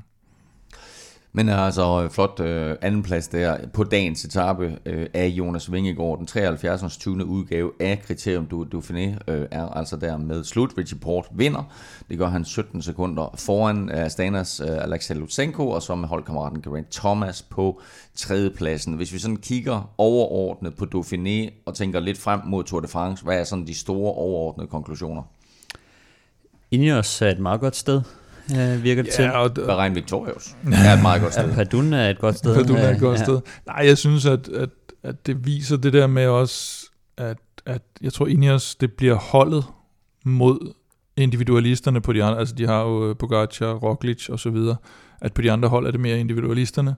Jeg synes ikke, Ineos har den der, altså Geraint Thomas ser, ser fin ud, øh, trimmet ud, jeg er ikke sikker på, at han kører sig helt ud, øh, skal nok være der, men, men jeg tror, han har brug for et stærkt hold, for at kunne tro, og netop at have nogen, der kunne spille ud, øh, og, og det har de også. Det har, de har jo virkelig et... Øh, Carter øh, som også går ind som, øh, som, som stor favorit i, i, i Schweiz rundt, mm. ikke? Uh, så, så jeg synes uh, egentlig også uh, står uh, rigtig skarpt, men, men har ikke den der ene rytter, mm. hvor man tænker, uh, det er lige ham, der, der vinder. Det, det tænker jeg stadig, uh, Pogacar og Roglic er nok de to største favoritter, men derefter så har du altså tre Ineos-drenge lige, uh, og, lige bagefter. Og Movistar. Lidt samme uh, filosofi i hvert fald med de der tre musketerer mm. med Enrik Mars og, og Superman Lopez og, og Valverde, der ser ud til at godt kunne lide at køre sammen. Ja, og det, det slog mig også der, at, øh, at det var jo Superman Lopez, der, øh, der spurgte øh, Valverde, altså jeg skal nok føre, hvis, hvis du er klar. Ja, ja. og så altså, at han falder ind, og de har et godt kammeratskab, det var, det var noget af det, som vi tvivlede lidt på, ja. inden han, han kom til holdet. Det er også den måde, Valverde godt kan lide, et kammeratskab fungerer på. Når han ja. vinder. ja, du, kører, du kører for mig, skal jeg nok uh, tage spurten. Nå, vi hopper direkte fra de franske alber og så til første etape af Schweiz rundt der øh, åbnede i dag med en 10,9 km lang enkeltstart, øh, og den er faktisk lige øh, mere eller mindre færdig nu her, så øh, lad os bare øh, hoppe, hoppe ud i øh, et kig på øh, etaperne, på favoritterne og på danskerne, og øh, Stefan, man kan jo ikke ligefrem sige, at det her det er et løb, der tager hensyn til sprinterne i, i Schweiz. Altså der er otte etaper, og de fordeler sig med tre kuperede, tre bjergetapper og så to enkeltstarter. Ja, Ja, det, det, er ikke et, det er ikke et sprinterløb, det, det kan man godt sige. Øh, det, der er lagt op til noget rigtig spændende og uforudsigeligt cykelløb øh, stort set alle dagene faktisk. Øh, på, på, efter enkeltstarten her, så, så går vi ind til anden og tredje etape, der ligner lidt samme opskrift, øh, kuperede dage, hvor at, øh, der kommer en stigning øh, forholdsvis tæt på mål. Øh, på anden etape er, det, er der 7 km til, til mål efter den sidste stigning, og, og på tredje er der så 30, små 30 km til mål. Øh, men altså, så, så jeg tror, at tredje etape er måske den eneste, der kan vindes af, af en hurtig rytter, hvis, øh, hvis det bliver holdt samlet. Øhm, fjerde etape, den, øh, den har lidt øh, rullende terræn, og, øh, og slutter så af med sådan en, den eneste, det eneste bjerg på, på etappen, som er et, et forholdsvis øh, langt bjerg af 7,5 km, med, øh, men kun med, med 4,5 i snit. Øh, eller procent i, i snit, øh, og så, så dykker de så ned øh, 10 km ned og, og, og kommer, kommer ned til mål. Så, så det er sådan en, og det er det, vi kender nogle gange fra Schweiz rundt. Det er, øh, det er nogle pæne bjerge, øh, på den måde, at øh, det kan godt være, at de er lange, men, men det er forholdsvis øh, gode veje og, øh, og ikke så stejle procenter. Øh, så jeg tror ikke, at, at, at fire etape her, selvom det ligner lidt en bjergetap, så tror jeg ikke, der kommer til at, at, at ske det store i, i klassementet. Øhm, på den femte etape, der... Øh, og det, det er på torsdag, og der er, vi optager umiddelbart efter femte etape, så mm. det er i hvert fald en etape, vi kommer til at, at sidde og se og, og holde øje med. Mm. Øhm, der startede de med at køre, øh, køre opad, øh, lige fra, fra start af faktisk. Øh, det er et 7 km bjerg, og så, øh, så kommer de ned i, i, en, i en dal, hvor de kommer til at have sådan et langt øh, intermezzo, før at... Øh, før de sidste 40 km, hvor der faktisk kommer øh, tre bjerge i, i rap. Først et... Øh, hvad, hvad, hvad, hvad er et langt intermezzo? Hvad er det? Jamen, det er... Øh, nej, jeg kan ikke huske, men det er, øh, det, det er ret langt. Det er, det, det, det er en, det er en, en lang uh, guitar solo, du har der i hvert fald. Uh, men, uh, men finalen ser ret spændende ud, uh, de sidste 40 km. Uh, den har tre bjerge. Det første er ikke så problematisk, uh, men derefter så, uh, så krydser det lige uh, Rundfloden, og så, uh, så skal de altså op ad en... Rune, undskyld. Rundfloden. Rune. Ja. Øh, og så skal de op ad en øh, 8 km med øh, 8,4 procent i snit, og det, den er rimelig slem. Der, der kunne jeg godt forestille mig, der, der skete meget øh, på, på, det, på det bjerg. Men, øh, men så kører de så ned igen og, øh, og rammer en 7 km stigning med, øh, med 5 procent i snit op til målbyen i øh, Leukabat, øh, eller hvad hedder det? Uh, det hedder nok Leukabat. No, Leukabat. Okay. Leuk, nej, det lyder sådan lidt hollandsk, det der. Leukabat. Ja. Øh, men øh, det, det kunne også godt blive en, øh, en, en klassementsdag, selvom øh, de, den afsluttende stigning ikke øh, er så hård, så, øh, så den næste sidste der, den er, den er rimelig slem. På, øh, på den 6. etape, der øh, ja, har... så kommer vi så til weekenden, og det er klart, der kigger vi lige frem på torsdag øh, mm. imod weekendens etaper, men der har vi altså et, et klassement, der er sat inden de her sidste tre etaper, men der kan godt blive rykket godt og grundigt rundt i, i klassementet på de sidste tre dage der. Ja, det kan der. Altså, de, øh, selvom øh, de skulle have kørt et, øh, der, de har haft en, øh, en ruteændring, som jo påvirker øh, 6. og 8. etape, hvor at, øh, de måtte øh, skære nogle bjerge fra, fordi der er sne på toppen. Så øh, på 6. etape her, der skulle de have været op på det, der hedder Nufenen passet, øh, som øh, er blevet, øh, altså, ja, blevet taget fra på grund af, på grund af sne. Øh. Men i stedet for, så skal de op af øh, det, der hedder Gotthard-passet, øh, som er en, øh, en 8 km, 8,5 km øh, bjerg med, med 7,6 i snit. Øh, og, øh, og altså selvom, selvom øh, hvad hedder det, øh, selvom øh, de her høje bjerge er taget ud, så er det stadig en øh, enormt øh, hård etape. Først med det her, øh, og, så, øh, og så kører de over det, der hedder øh, Luc Manier-passet, øh, som er en, en rigtig lang øh, stigning, 21 km lang, med, men kun med 4,3 snit. Øh, så øh, den, den starter rigtig blødt, men, øh, men tager lidt mere til, men det er mere sådan en, en langsom dræber, vil jeg sige. Det er ikke sådan en, altså jeg tror, der er stadig mange, der kan, der kan sidde med henover, øh, og så kører de, øh, kører de, kører de lidt nedad og, og slutter med sådan 20 km, som går sådan blødt op. Øh, men øh, på den, øh, den syvende etape, der skal de så, øh, det er en enkelt start, og øh, den ser faktisk rigtig spændende ud. Det er en 23 km lang øh, bjergenkelstart, hvor de skal op af det, der hedder Oberalp-bjerget, øh, som er 9,5 km langt på øh, 6,5 procent. Det er sådan en rimelig, øh, rimelig kras øh, bjerg, de skal over der. Og øh, den, det er jo sådan cirka halvvejs. De starter med at køre op den, og så kører de ned af, ned af den igen. Øh, så en rigtig øh, spændende øh, enkeltstart, synes jeg. Øh, en bjergenkelstart og en nedkørselsenkelstart i et. Ja, men altså, kan man sige, jeg, jeg tænkte også over det der med at kalde det en bjergenkelstart, øh, fordi at øh, de skal jo også nedad bagefter. Mm. Øh, men det synes jeg er rigtig spændende, det der med, at de kan køre, køre opad, øh, mellemtid, og, og så nedad også. Øh, så, så det bliver, det bliver rigtig sjovt at se. Eller Philip er måske ikke helt, øh, er ikke helt tosset til ham. Nej, det kunne jeg ikke. Altså, det var sådan en rigtig uh, Il Falco enkeltstart, ja, uh, hvis, uh, hvis, uh, hvis han stadig kørte. Men, uh, men den tror jeg kommer til at selvfølgelig have stor betydning for, for klassementet også, uh, den her, men også for, for nogle af dem, der, der er dygtige til at køre både op og, og nedad.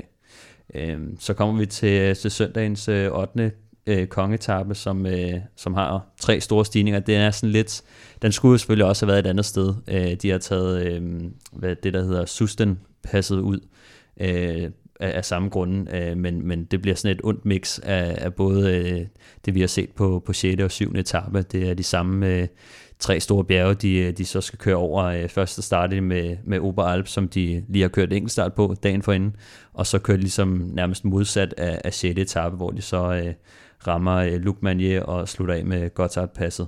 Øh, så den, den slutter også øh, efter, altså slutter ikke på toppen, men, øh, men efter øh, det her Gotthard-pas, så, øh, så kører de ned øh, og rammer mål. Der er i hvert fald lagt op til øh, en uges virkelig, virkelig fedt cykelløb, og som sagt, ikke meget at, at glæde sig over for sprinterne, så det er altså alle de store klassementsfavoritter til turen, vi kommer til at se her i, øh, i direkte duel. Øh, og apropos øh, de her favoritter, Kim, hvem er så favoritterne i Schweiz rundt? Ja, men jeg synes, altså, at ham alle taler om, er jo selvfølgelig Tom Dumoulin, og øh, hmm. i, i en tidligere verden, der vil han jo også være, være måske øh, topfavoritten i, med, med to enkeltstarter. Men øh, det er jo selvfølgelig spørgsmålet om, om formen efter så lang en pause, den kan holde det lidt samme historie som Remco, kan man sige. Og man kan ja. sige, det der med, med Tom Dumoulin, det er jo også, at det er jo ikke aktuelt for ham at køre turen. Nej, han skal vi, lidt vi, længere Vi kigger hen. lidt mere på, hvor, Ja. hvilken form er han i, hvordan kører han. Øh, hvor mange af de andre, de jo selvfølgelig benytter Schweiz rundt her til, øh, nogen benytter måske Schweiz rundt til at få en plads på et Mm. hold, øh, hvis der er tvivl om, de overhovedet skal, skal udtages, mens andre Absolut. simpelthen øh, tester formen af og, og, og nærmest, hvad skal vi sige, konkurrerer mod hinanden. Mm. De øh, tager det første stik, hvis det er sådan, at der er nogen, der sidder der og, og, og kæmper om en etappesejr eller sekunder. Ja, og så derfor er det jo igen Ineos, vi nok skal have fat i, ikke? Med, med Carapaz, med, med Sivakov, som styrtede i Giroen, og med, med Rowan Dennis, som faktisk blev to sidste år efter, efter Bernal, eller ikke sidste år, seneste udgave, ja. som var Ja, må vi hellere 2019, øh, hvor han bliver to efter Bernal. Øh, og, og i øvrigt Rowan Dennis, nu så jeg lige et rygte om, at så, nu skal han vist til at væk igen. for, for Nå, ja, ja, ja. Han skifter hele tiden. Der er nok noget galt med skoene eller et eller andet. Øh, det König øh, Quickstep har eller Philip, som vi lige var inde på omkring den her bjergenkelstart, der måske er lidt guf for ham. UE har Mark Hirschi som, øh, som hjemmebane favorit, kan man sige, men Monique ikke øh, De La Cruz, han er sådan til det, til det, til det samlede måske er, er, bedste. Og så har vi øh, Van der Pol fra øh, Alpecin, som, øh, som jo går efter etaper, må man formode. Jeg tænker, jeg tænker ikke, han skal til at køre klassement. Og øh, Bora, øh, Schachmann, ikke et øh, vildt fedt hold, men, øh, men Schachmann, han skal nok være der, tror jeg. Og Bahrain er jo åbenbart godt kørende. Ja. Så, øh, så de, øh, de har vores lille held øh, Gino Mater, og men, men øh, Wout Poels, hvis han er i form, er måske også mere, mere klassementsrytter der. Og så øh, igen en, der er styrtet i Giroen, Max Soler er kommet med her. Øh, Israel, øh, fra Movistar, selvfølgelig. Ikke de helt store forventninger til ham måske. Michael Woods har øh, Greibel og Van Marke med. Altså Greibel øh, må jo være nærmest favorit så til, til den der ene Ja, nu må vi se, hvordan det bliver kørt. Men Ja. Øh, ja. øh, for, for Israel selvfølgelig. Og så øh, Esteban Chavez, som jeg synes er, er kommet godt igen her de seneste par år efter øh, en lille nedtur for, for Bike Exchange. Fuglsang hos Astana, og hvis man skal tage efter øh, deres fremgang i, øh, i, i Dauphiné, så, øh, så flyver fuglen igen. Nu må vi se, hvordan han, øh, han kommer fra start. Øh, Porto Vivo igen, også styrtet i Giroen, en af dem, der er med der. DSM, Tis Beno. Jeg ved ikke, om vi tror vi snart mere på. Det virker, det virker top som 20. længe siden, at, at han Ja. var et navn, man, man Ja. sådan skulle tage ind i betragtningen. Det, der var lige den der øh, flash-debut i Flandern, og så, hvad hedder det, Strade Bianche-sejren, ikke? Og så blev det sådan lidt... Jo, jeg vil hellere se ham køre nogle af de der klassikere der, Ja, end jeg vil se ham Det er sådan lidt irriterende proces, den her med, ja. At han skulle til at være klassementsrytter, synes jeg. Det, det, han er så fed en, øh, en klassiker vedløber, at det skulle han måske tage at, bare om ikke andet for vores skyld, Ja. holde fast i. øhm, og så har vi jo EF, øh, Rigoberto Uran, kørt to løb i Ja, år. han kører stadig. Ja, han har kørt to løb i år. Han har ikke kørt siden marts. Der blev han nummer 52 i Katalonien. Det er ikke kontraktår i år Nej. for ham. Skal vi bare sige det sådan. Ja. Øh, til gengæld har han, jeg går ud fra, at han har været hjemme i Colombia i alle de her måneder og, og hygge sig lidt, så, så, så, så alt kan ske. Og så har de jo også, øh, faktisk havde jeg ikke skrevet ham ned, men øh, Nelson Paulus, som øh, måske i virkeligheden bliver den mest spændende at se. Jeg synes virkelig, han har gjort, gjort fremskridt. Masser af dygtige ryttere med i, øh, i Schweiz rundt her. Du får lige nævnt øh, Jakob Fuglsang. Øh, Hvem har vi ellers med af danskere, Stefan? Øhm, vi har øh, Niklas C. og øh, Alexander Kamp med øh, for Trek, øh, og øh, de skal jo, øh, altså de får lidt frie roller, tror jeg. Øh, de har selvfølgelig en ung italiener, der hedder Nicola Conti, der har fået øh, et-tallet øh, på ryggen, men, men der er ikke rigtig nogen, øh, der, der står ud. Øh, der er Edward Toynes øh, og Alex Kirsch også på holdet, men jeg tror ikke, det er nogen, øh, der, der, der kræver, at øh, de skal indtage en hjælperolle, så jeg tror for Niklas C. kommer til at få lov til at, at køre lidt i bjerge og se, øh, hvor langt det rækker. Øh, Kører Niklas for en turplads? det, det tror jeg ikke. Ikke, ikke på nuværende tidspunkt. Jeg tror, at øh, tror, de kommer til at, at gå lidt efter øh, Mads P. og, øh, og, den, og en, og en lidt Støjlen. anderledes. øh, Ja, tror, at de, de har så mange, øh, de har så mange øh, andre rytter, der har, der har gjort det godt, at øh, det ser lidt svært ud. Men måske, altså, øh, hvis, han, øh, hvis han går hen og laver nogle topresultater i, på en af bjergetapperne eller et eller andet, så, øh, så kunne det da godt være, men det kommer lidt an på, hvilken sammensætning de ønsker. Jeg glæder mig også til at se Alexander Kamp øh, på nogle af de her etapper. Han er faktisk en af dem, der godt kan øh, klatre sådan hederligt øh, på nogle af de kuperede etapper og, og stadig øh, besidder en, en, en rimelig god spurt. Øh, Øh, men det var Trek. Øh, vi har også øh, Jonas Gregor med fra Astana, som jo nok skal være hjælperytter for, øh, for Jakob Fuglsang. Så øh, han kommer helt sikkert øh, på arbejde, hvis, øh, hvis Jakob ligger til i klassementet, øh, eller måske øh, skal ud i, i et udbrud og agere forpost, øh, hvis, der, hvis der skal angribes. Øh, Stokbro er med øh, for øh, Kubeka Assos, og øh, skal vi lige se, hvad de har. Øh, Du sidder ikke og kigger i startlisten for Schweiz rundt, vel? Nej, nej, nej, det kunne jeg ikke drømme om. Øh, øh, ja, altså Stokbro, øh, han, øh, han skal jo nok bakke op for, øh, for Simon Clark og Porto Vivo, går ud fra. Øh, jeg ved ikke om, øh, altså måske et udbrud eller et eller andet. Øh, han, er, han er en hurtig herre, men, øh, men har måske ikke øh, altså de bedste forudsætninger i, i, i det her øh, løb. Øh, Kron, han er med for, øh, for Lotto Sudal også. Øh, og øh, skal vi lige se, hvad han... Øh, de har jo John Degenkolb med, som øh, faktisk har vist øh, en lille smule tegn øh, på noget i år, synes jeg. Øh, der ligger også øh, nogle gode muligheder for ham øh, i, i sådan et løb, men det kræver, at der er nogen, der kan holde det samlet. Øh, jeg tror, Kron han, øh, han kan godt være en af dem, hvis, øh, hvis de kan få, få bakket lidt op om at, at holde det samlet på sådan en som tredje etape, så kunne det ligge øh, rigtig godt til, til John Degenkolb. Øhm, og til sidst så har vi Søren Krav med for øh, DSM, som øh, jeg er helt sikker på, at øh, nu er en gang med at køre en rigtig god enkeltstart, eller har kørt. Og øh, det virker som om, han er i, i rigtig god form, øh, så jeg er sikker på, at han skal ud og, og jagte nogle, øh, nogle etapesejre. Jeg fik sagt før, at, at øh, første etape var slut. Det er den vist ikke øh, helt officielt endnu. Men, Der øh, mangler jeg lige tror- et par få rytter, ikke? Ja, Men, øh, vi men, men, se, men, øh, men jeg tror, vi har noget, der minder om et resultat. Ja. Det, det kommer vi tilbage til øh, lige om lidt. Øh, først der skal vi lige omkring tier.dk, øh, hvor vi faktisk har mistet et par stykker. Øh, Ej, nå. jo, siden sidst. Men prøv at, jeg tror, det har noget at gøre med, at det lige har været 1. juni, mm. og at, øh, at der er mange, der har fået nyt kreditkort, fordi vi har haft øh, ikke færre end 12 støtter, der har forladt os. Og øh, tjek lige, om dit kreditkort måske er udløbet. Øh, det ved du sikkert, hvis du har fået et nyt kreditkort, eller hvis dit kreditkort ikke fungerer nede i Superbrusen.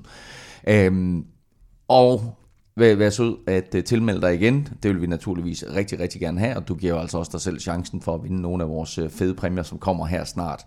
Godt nok er 12 forladt os, men mange er også kommet til, så vi er nu på 761 støtter. Velkommen til alle nye, og uh, tusind tak til alle jer, der, der fortsat støtter.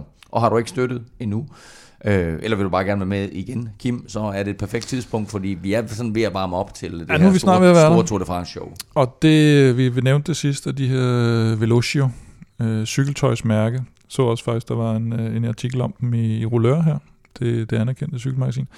Jeg synes, man skulle prøve at gå ind og kigge lidt på deres hjemmeside måske. V-E-L-O-C-I-O hedder det, mærket. Og det, det er altså nogle ret fede produkter, og der bliver, der bliver ikke frit valg på alle hylder derinde, men det er lige før, at der bliver til, til nogle af dem, vi trækker ud i løbet af sommeren. Hvad sagde du, vi bliver- har fået præmier for? Ja, mellem, mellem 25 og 30.000 danske kroner i, i cykeltøj derindefra. Ikke? Og der bliver nogle forskellige pakker i hver udsendelse, som vi trækker blandt tierne. Fedt. Jamen, øh, jeg glæder mig til at, at se meget af det her tøj her. Det kan altså blive dit, hvis du, øh, du støtter på tier.dk. Husk, at det beløbet, du støtter med, er valgfrit, og du donerer først, når vi udgiver en ny podcast. Og når du så donerer, ja, så deltager du altså automatisk i lodtrækningen hver uge om vores... Blev vi enige om, der var en legendarisk? Øh, den den leg, leg, legendariske Velropa Cup, og altså snart også de her fede præmier fra Velocio. Øh, du find- finder link både på velropa.dk og på tier.dk. Øh, og Stefan, vi skal have fundet dagens vinder af en Velropa Cup. Ja, og øh, det navn, der kommer op af hatten i dag, det er øh, Lasse Offersen. Sådan. Jamen øh, fedt, Lasse. Øh, tak fordi du støtter, og øh, stor tillykke med din nye kop. Vi glæder os til at se et billede på de sociale medier af den, hvor du sidder og øh, nyder øh, den kommende måneds cykelløb her, måske Tour de France, med øh, en lille Velropa Cup i hånden. For alle vores lodtrækninger gør vi det på den måde, at for hver femmer du donerer, der får du et lod i puljen, så jo større beløb, jo flere lodder, og dermed altså større chance for at vinde. Lasse havde doneret øh, til 10 puljen og blev altså dagens vinder. Stort tillykke til Lasse. Mange tak for støtten til jer alle, og øh, igen øh, tillykke til øh, Lasse Offersen, og tak for din støtte. Vi øh, skal lige omkring afslutningen på Schweiz rundt, fordi øh, den virker afgjort. Der er nogle enkelte ryttere tilbage, som vi vel ikke tror kommer til at blande sig i topstriden. Og vinder blev Stefan, som øh, du nærmest havde forudsagt, Stefan Køng. Stefan Kyng, ja. Øh, altså, øh, vi startede ud med at, at, at se en, øh, en, en stærk tid fra Rowan Dennis, som jo så blev øh, ikke knap så stærk senere hen. Øh, Bissikker, han, han kørte...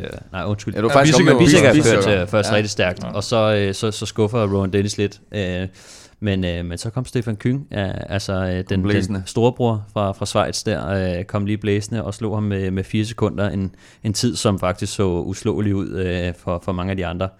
Øhm, og øh, hvad der også overrasker mig lidt, det er Ala Philippe, der øh, står til at blive nummer 4. Han ligger fjerdeplads indtil videre. Øhm, og virker også til at være i, i, i rigtig, rigtig øh, god form ud for det her. Øh, Søren Krav, han, øh, han havde tidligere anden bedst tid, øh, men, øh, men der er så kommet nogle andre ind øh, i, i rigtig gode tider også. Øh, og øh, lige nu, der ligger Men han... trods alt, øh, Søren Krav, han, han ligger nummer syv lige nu. Øh, han ligger nummer... Åh, oh, nej, hvad ligger Ja, men de ligger i samme tid jo. ligger nummer Krav fem nu, og hvad? Rouge. Jamen, det, det er fordi, de er...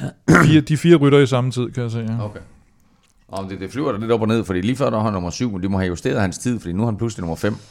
Så altså, det hedder lige nu øh, Stefan Kyng foran Stefan Bissek, altså, så altså øh, dobbelt schweizisk der på første etape af Schweiz rundt, så Tom Scully, Julian Alaphilippe, og så Søren Krav lige nu på femtepladsen. Øh, han ligger sammen med Jannik Steimle og Florian øh, Vermeersor. Vermeersch. Vermeersch. Øh, Og Jonas Rutsch, og Jonas Rutsch. det er ham den store Ja, meget, meget, meget. tysker ja, der. Ja, Er han, kan han komme ind, eller? Ja, ja. ja, Og de er et sekund foran Ro- Rohan Dennis, faktisk. Så det, det er en god tid. Og Men, Dumoulin øh, ligger i øjeblikket nummer 14. Øh, han er 32 sekunder efter Stefan Kyng. Det er forholdsvis øh, pænt niveau, synes jeg. Nu Øh, ligger han nummer 15, for nu kom til, Ivan øh, Garcia i mål. ja, nå ja, men, men altså, jeg synes, øh, gode takter fra, fra Tom Dumoulin, der ja. viser, at øh, han er altså ikke helt rusten. Øh, Jeg, jeg glæder mig nu til at se ham på, på etaperne, men øh, det er altså, en- det er sådan, altså, man kan sige, hvis han var i topform, så, øh, så var det sådan noget, han godt kunne, kunne vinde, men, ja. men også en, en svær enkeltstart, øh, hvor at, øh, der er våde veje. Øh, det, det, det gør også, at øh, det er lidt nemmere at være svejser, hvis man, hvis man nu kender ruten og er vant til at, at køre på, på de her øh, våde svejsiske veje. Øh, Ja, så kan man sige, at øh, ligesom vi igen for at tage øh, i forhold til Remco Evenepoel i Giroen, hvor vi jo også sagde, at man godt kan brænde den her gode enkeltstart af i starten. Øh, det er lidt nemmere end at, end at holde hele vejen igennem et, Ja. øh, både et ugers og tre ugers etabeløb, når man har været ude i lang tid. Så, så det er jo nok ikke sådan, vi forventer, at han kører måske top 10-15 stykker, når, når ugen er om. Jeg så, øh, det er 221 dage siden, at, øh, at Tom Dumoulin har, har kørt cykelløb, mm. så øh, det er noget af en pause, han har haft. Jeg ved godt, han har trænet og været på træningslejr, men, men har altså trukket sig øh, der i, i tidligt i, i år, og, og lidt usikkert, hvor meget han har fået trænet øh, undervejs, men... Øh, men det her kunne godt tyde på, at han trods alt øh, har fået øh, forberedt sig lidt. Han har også selv været ude at sige, at, at øh, han ikke har haft så, så lang forberedelse til det. Øh, så, og, og de går altså ind med Sam Omen som deres umiddelbare kaptajn, øh, sagde holdet mm. i hvert fald inden da. Så, så det indikerede også for mig, at der ikke var så store forventninger, men, øh, men, men det betyder også bare, at, øh, at han kun kan overraske herfra. Vi har lige fået Fuglsang i mål, kan jeg sige. Han har ikke øh, kørt helt samme program som øh, Lutsenko og Isagire. Det var Salens. 55, tre, øh, nummer 55, 53 sekunder efter øh, Stefan Kyng. Det, det er alligevel en chat på en, øh, en så tilpas lille, kort enkeltstart. Hvad der lidt overrasker mig også, det er Alexander Kamp, der faktisk øh, ligger nummer Kamp, 36 lige nu, øh, øh, viser os ja. også, at han kan, fordi at øh, hvis der er noget kamp, han hader, så er det at køre enkeltstarter. Det var det Øh, også det, jeg tænkte, nemlig han plejer sgu ikke at være god på enkeltstarterne. Nej, det er altså ikke noget, han gider at, at ligge og, og bruge for meget tid på. Jeg har øh, sågar kørt en, øh, en jeg kan huske, vi kørte øh, DM i holdløben øh, et år, hvor at øh, Alexander han, han stod af øh, på, på halvvejen, fordi han havde fået ondt i ryggen. Øh, øh, så det, det er bestemt ikke noget, han gør sig af, men, men når, han kører, øh, når han kører så stærkt på den her, så, øh, så glæder jeg mig altså til at se ham på, på nogle af etaperne. Han er lige nu næstbedste dansker, Alexander Kamp, mm. øh, altså øh, 9 sekunder foran Jakob Fuglsang, øh, to gange Andreas, øh, henholdsvis Kron og Stokbro har også kørt lige der omkring. Øh, Kron kørte i 12.46, Stokbro kørte i 12.50, og så som du sagde, øh, Kim øh, Fuglsang i 12.53, altså 53 mm. sekunder efter vinderen. Nu nævnte du lige Sam Omen, øh, Stefan, og jeg kan sige, at øh, han kørte præcis et minut langsommere end øh, Stefan Køng, og dermed altså også 28 sekunder langsommere end Tom Dumoulin. Mm. Så øh, Tom, han ligger altså forrest i klassementet der af jumbo og, og, og, var det ikke lige for, for Alaphilippe, og så i øvrigt øh, ham der Famage, som også er tidligere, hvad hedder det, crossrytter, så, øh, så vil man jo sige, at det var noget for de store drenge, fordi det var også ham her, Tom Scully, på tredjepladsen, som mm. også er en, en ordentlig klyne fra, fra EF, mener ikke? Jo. Øh, og, og Bissiger og Køng selvfølgelig. Øh, Ruch, Steimle, øh, Rowan Dennis. Det er, det er sådan de, de store drenge, ikke? Der, der ligger med der, men øh, også crossrytterne åbenbart. Fordi Van der Pol har egentlig også kørt en, en, en okay tid. Jeg tror, den eneste, der kan, der kan drille uh, Stefan Køng nu, det må jo næsten være Sivakov, der starter sidst, men uh, så skal han jo i hvert fald være, være restitueret rigtig, Vi har rigtig godt. det endelige resultat sidst i udsendelsen. Lige nu der er det altså Stefan Køng, der fører. Vel Europa podcast præsenteres i samarbejde med Odset fra Danske Licensspil. Husk, at man skal være minimum 18 år og spille med omtanke. Har du brug for hjælp til spilafhængighed, så kontakt Spillemyndighedens hjælpelinje Stop Spillet eller udluk dig via Rufus. Det her var Sara, og øh, hun indikerer selvfølgelig, at vi lige skal have nogle spiltips til øh, Schweiz rundt. Praktisk samarbejde med Ortset fra Danske Spil. Og traditionen tro, der lægger vi ud med Velropas vinder. Ja, det gør vi, og det er, at øh, Ineos vinder mindst to etaper i Schweiz rundt. Og nu kan man sige, øh, nu er det gået op for de fleste, at de kommer ikke til at vinde enkeltstarten. Kunne de godt have gjort med Rowan Dennis, så oddset er faktisk stedet lidt på den. Den er stedet en lille smule. vi har fået Øh, lidt øh, den var i opdateret odds. Den var i odds 2 øh, inden etappen, men øh, nu er den oppe i 2,5, siden Rowan Dennis ikke øh, vandt øh, enkeltstarten. Øhm, mm, det var ærgerligt. men, har- øh, men Nå, ej, der er syv altså, etapper tilbage, og vi skal altså have øh, to Ineos øh, rytter på toppen i løbet af de syv etapper. Øh, de har et godt hold med. Altså så- grunden til, at, øh, at, at oddset er der, det er fordi, de har øh, Rowan Dennis med, der, kan, der også øh, kan, kan vinde øh, bjergenkeltstarten. Øh, og øh, Richard Carapaz, som, øh, som også viser rigtig god form, og også en, en snedig rytter, der godt kan gå hen og vinde nogle af de her øh, finaler her. En, en, der har lidt power, når, når, når man nærmer sig stregen, og man kun er bjergrytter tilbage. Øh, selvfølgelig øh, Alaphilippe, øh, der også viser øh, stjerneben, det, øh, det kan være en trussel, men, øh, men det er godt hold, de har med. Så skal vi have fat i øh, Stefans staltip. Ja, og øh, det er lidt samme princip som øh, mit Remco odds fra, øh, fra, hvad hedder det, fra Giroen. Mm. Øh, den her gang, så er det hele øh, Jumbo Visma kommer øh, ikke, øh, der er ingen fra Jumbo Visma, der kommer i top 10 samlet. Øh, og den giver odds øh, 1,45, så det er, det er de sikre penge.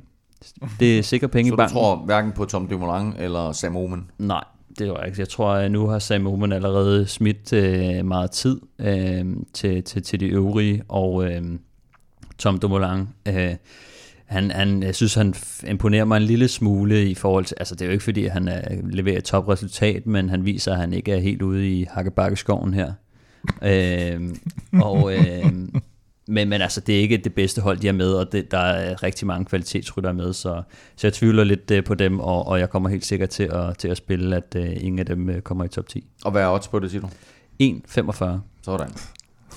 øh, Vi, ja, vi skal, jeg skal tilbage og have en sejr, øh, hente nogle af de tabte penge tilbage fra mit øh, ah, men AG2R. du, har, du, har øh, været, du har været skarp trods alt. Der er, der er stadigvæk lidt at rute med. Ja. Vi skal øh, også have Plesners podie. Ja, og det, at, grunden til, at vi siger det her med, om de er sat op eller noget, vi, vi lavede jo de her odds-forslag, inden Schweiz rundt startede, Ja. øh, for, at være, for at være fair.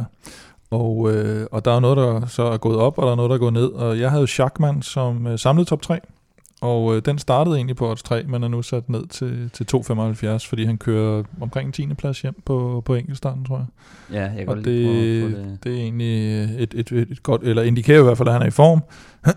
og han er jo en af, som jeg ser det, lidt en af de her typer, Som som... ligger nummer 11 i øjeblikket. Ja, 29 sekunder efter Stefan Køhl. hvor, hvor bjergene måske lige, lige bliver til den hårde side, men, men Schweiz rundt har det også med, at du godt lige kan, kan nive Ja, den med op over, det- og måske få nogle bonussekunder for sådan en som ham. Det, er- det er meget få bjerge, som kommer op i de skarpe procenter, øh, Mm. så jeg tror, at han faktisk, øh, hvis, han, hvis man har formen, øh, det er sådan noget som for eksempel Valgren i, i det, den form, han er nu, ville kunne, kunne gøre så godt på på samme måde. Schachmann er også Mm. en, en rigtig dygtig klatrer, som, som kan være rigtig svær at få hægtet af, øh, når, når procenterne ikke er værre, end de er.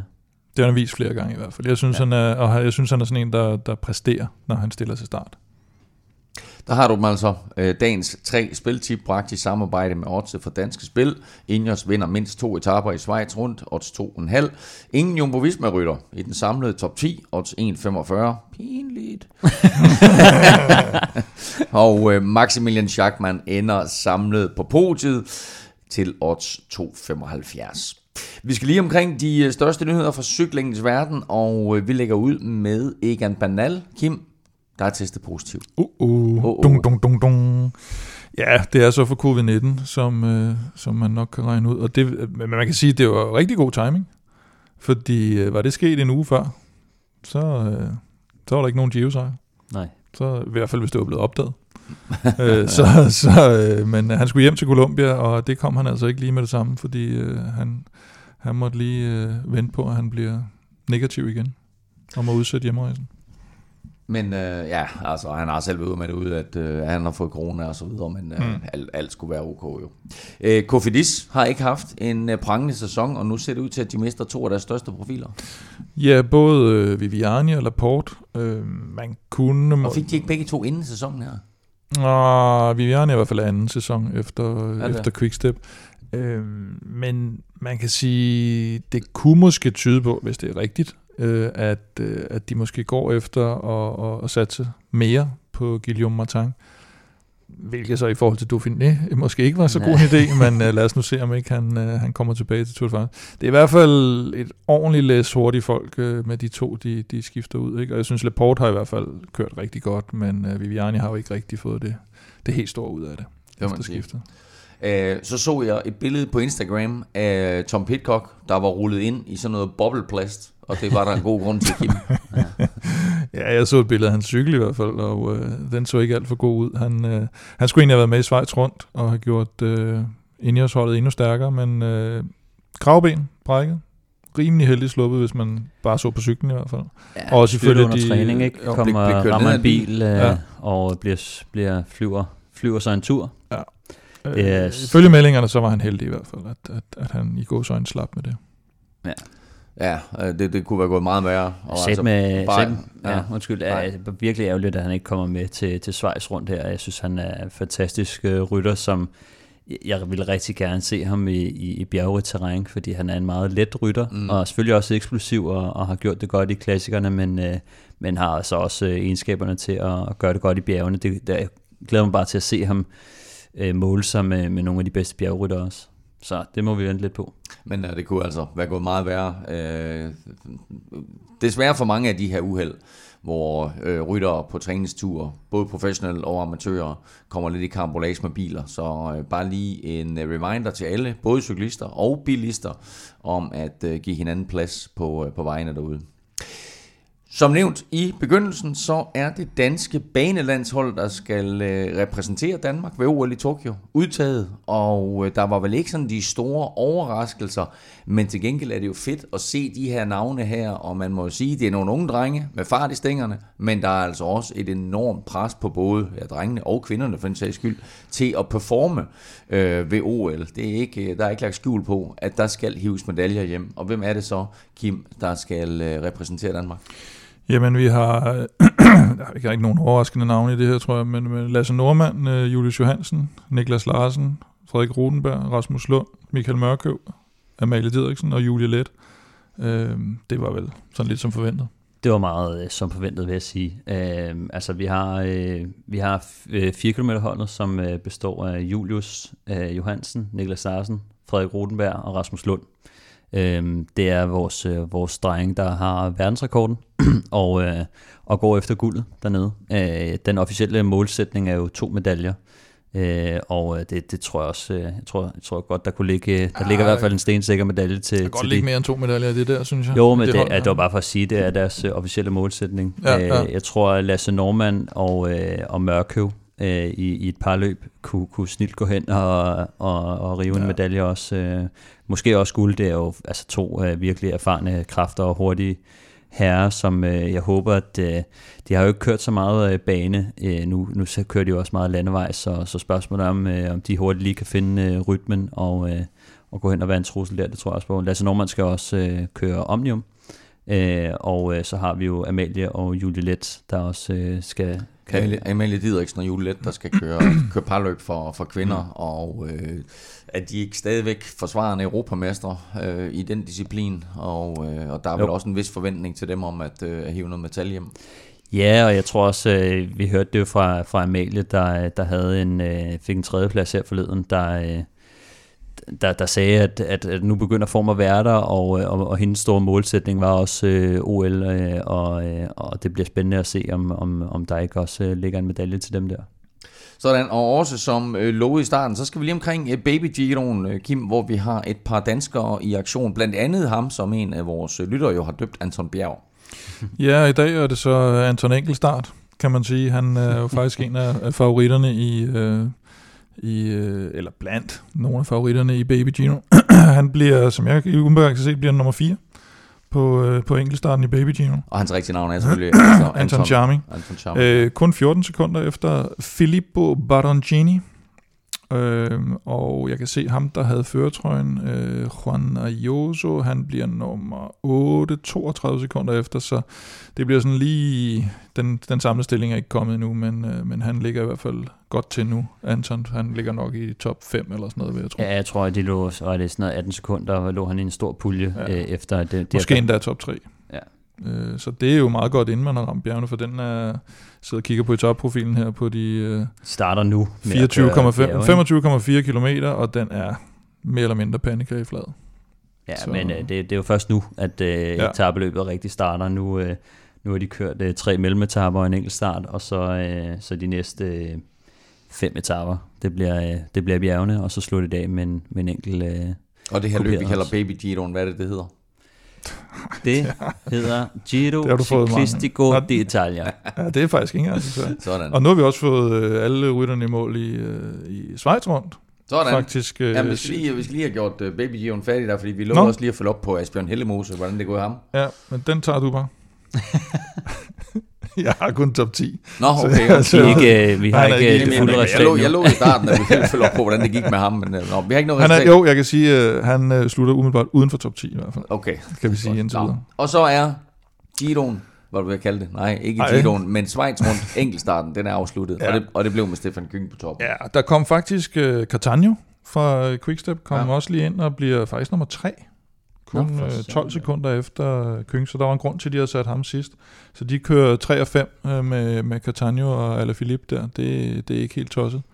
Så, øh, så det, det, er en, øh, det er en ret god dag for dem, vil man sige, på sådan en, øh, sådan en disciplin der. Den, den havde man måske ikke lige set. Men også en god dag for Schweiz, der jo traditionelt har lavet Kø- en hel del ja. gode enkeltstartsrytter. De bliver altså nummer 1 og 2, Stefan Køng og Stefan Biesiger, ja. så to gange Stefan, to gange Schweiz på, øh, på toppen der på første etape. Det var lige før, jeg skulle have prøvet at give den skud også. det er ikke bare, bare på navn. Bare på navnet. Nå, men øh, fra Baby Giro og fra Schweiz rundt og Dauphiné og alt muligt andet, vi har været omkring, kommer vi selvfølgelig nu til det allervigtigste. Fordi vi skal naturligvis have fundet dagens vinder af quizzen. Og øh, jeg stillede et spørgsmål i starten af udsendelsen, der gik på, at øh, der er en rytter i feltet i år, der faktisk kan vinde sin fjerde udgave af Schweiz rundt. Det er der kun én rytter, der har gjort før, men øh, der er altså en rytter med i år, der øh, nu kan komme op og tangere øh, den rekord. Stefan, du har serveretten. Vil du svare først, eller vil du lade Kim svare? Kim var jo meget, hvad skal vi sige, kold høen der i starten, ikke? Altså, Jeg vil, Ja, meget, ja, jeg vil meget gerne have, jeg vil meget gerne have serveret. Jeg synes, Ja, du det prøver er at ikke, satse. der, er- der er ikke det, som han ikke øh, Prøv kunne at svare afsløre på mit bluff ved at give mig serveretten. Ja, det gør jeg. Seriøst? Ja. Pis. Værsgo. Uh, gør du det? Ja. Det var sandt. Nå, så det var bluff. Ej, jeg hiver en op af hatten så. Okay. Rui Costa, Hvorfor siger du Rui Costa? fordi han har vundet Schweiz rundt tre gange. Han har nemlig vundet Schweiz rundt tre gange, og han gjorde det faktisk tre år i træk. Men er han med? Han er med. Nå okay, det var jeg nemlig i tvivl om. okay. Han er med Så det var Rui for, Costa. øh, for UAE. Ja, så øh, Rui Costa. Øh, og bare, hvis jeg, hvis jeg kigger på, på UAE's hold, så er det da ikke sådan helt umuligt, at, øh, at han kan, kan nappe den, øh, den igen. Altså, Oh, det er ved at være længe siden, han har kunne køre de bjerge der. Synes Hvornår jeg. vandt der- Hvor, har han vundet? Han vandt tre i træk. Jesus Ja, Christ. og det var der, hvor man begyndte at tale om, at han skulle transformere sig til, til Grand Tour-rytter. 2012, 2013, 2014, der vandt han. Det eneste, jeg sad og tænkte på, det var Simon Spilak, men han kører vist ikke længere. Nej, han kører super godt i Schweiz. Eller Men gjorde han, han, øh, han har da i hvert fald vundet et par gange. Jeg ved, jeg ved så ikke lige... En, en enkelt, tror jeg kun. men han vandt også i Romandiet. jo, Nej, han har da vundet... øh, Han, han har i hvert fald spiller, vundet spiller to, kan ikke? kun vundet Schweiz en enkelt gang. Nej, to undskyld, du har da fuldstændig ret. Han vandt både i 15 og 17. Ja, men han er altid, og så han var altid sådan en, der øh, ikke rigtig en bjergrytter, men, men så vandt han sgu alligevel Schweiz, så var, han var altid god i Jeg Schweiz. tror måske også, medmindre jeg husker forkert, at de år Rui Costa vandt, der kan det godt være, at ruten var en lille smule blødere, fordi, fordi Cancellara. At de skulle have ham med op i jo. Noget, slet de skulle have ham med op i noget klassement måske. I det. Jeg trækker i mig igen. Der er nok ikke de store chancer for, at Rui Costa han vinder den fjerde. Men det er i hvert fald en teoretisk mulighed. Den eneste, der har gjort det, er som sagt italieneren Pasquale Fonara, som øh, vandt fire stykker der fra 52 til 58. Men øh, hvad der er endnu vigtigt, det er, at Kim fik et point. Øh, på trods var meget af, vigtigt, På trods af, at du havde serveretten, og, Og, dermed så og bringer det har jeg givet dig i dagens anledning. Værsgo. Det har været sjovt, hvis du sig Simon foran. Så er der serveret. 18 efter dagens episode. Vi er tilbage i torsdag, hvor vi ser om uh, Stefan han får udlignet, og der samler vi også op på de første etaper i uh, Schweiz rundt, og kigger frem mod weekenden og uh, de her afgørende tre etaper, inklusive den her uh, bjerg enkeltstart, skråstreg nedkørsels enkeltstart. Tjek vores øh, hoodies og trøjer, og så håber vi jo også på på torsdag, at min stemme har det en lille smule bedre, ikke? Nå, tjek vores øh, hoodies og trøjer på shopvelropa.dk og øh, køb et eller andet lækkert til dig selv eller de nærmeste, som I kan vise frem i det danske sommerland. Øh, der er der et par, par fede ting, man lige kan lægge sådan med der i, i sommerhuset. liggestol, eller? Ja, der er også liggestol faktisk mm. derinde. Nå, du kan følge Velropa og Kim på Facebook, Twitter og Instagram. Det sker på Snablag Velropa, og Stefan finder du på Twitter på Snablag Stefan Johus. Hvordan går det med det i øvrigt? Hvad er du ved at være på? Hvor mange følger Er det ikke? Stefan Ja, ja. 2000? Stefan 2000, eller Det er hvad? snart Stefan 2000. Sådan Nej, der. jeg ved, jeg tror måske 16, så 1600. Nå, nå. Ah, men så må, så må det næste mål, det må være 2.000 følgere til Ja. Stefan på, øh, på Twitter der. Undertegnet finder du på Twitter, Insta og Face på snablag NFLming. Husk, at vores Zetland-kode stadigvæk virker på zetland.dk-velropa, hvis du vil have to måneders lækker journalistik serveret lige ind i dine øregange for kun en 50'er. Tak for nu. Tak fordi du lyttede med. Tak til dig, der støtter på tier.dk, og naturligvis vores partnere Green Mobility og Odset fra Danske Spil. Støt dem, de støtter os. Auf Wiederhören.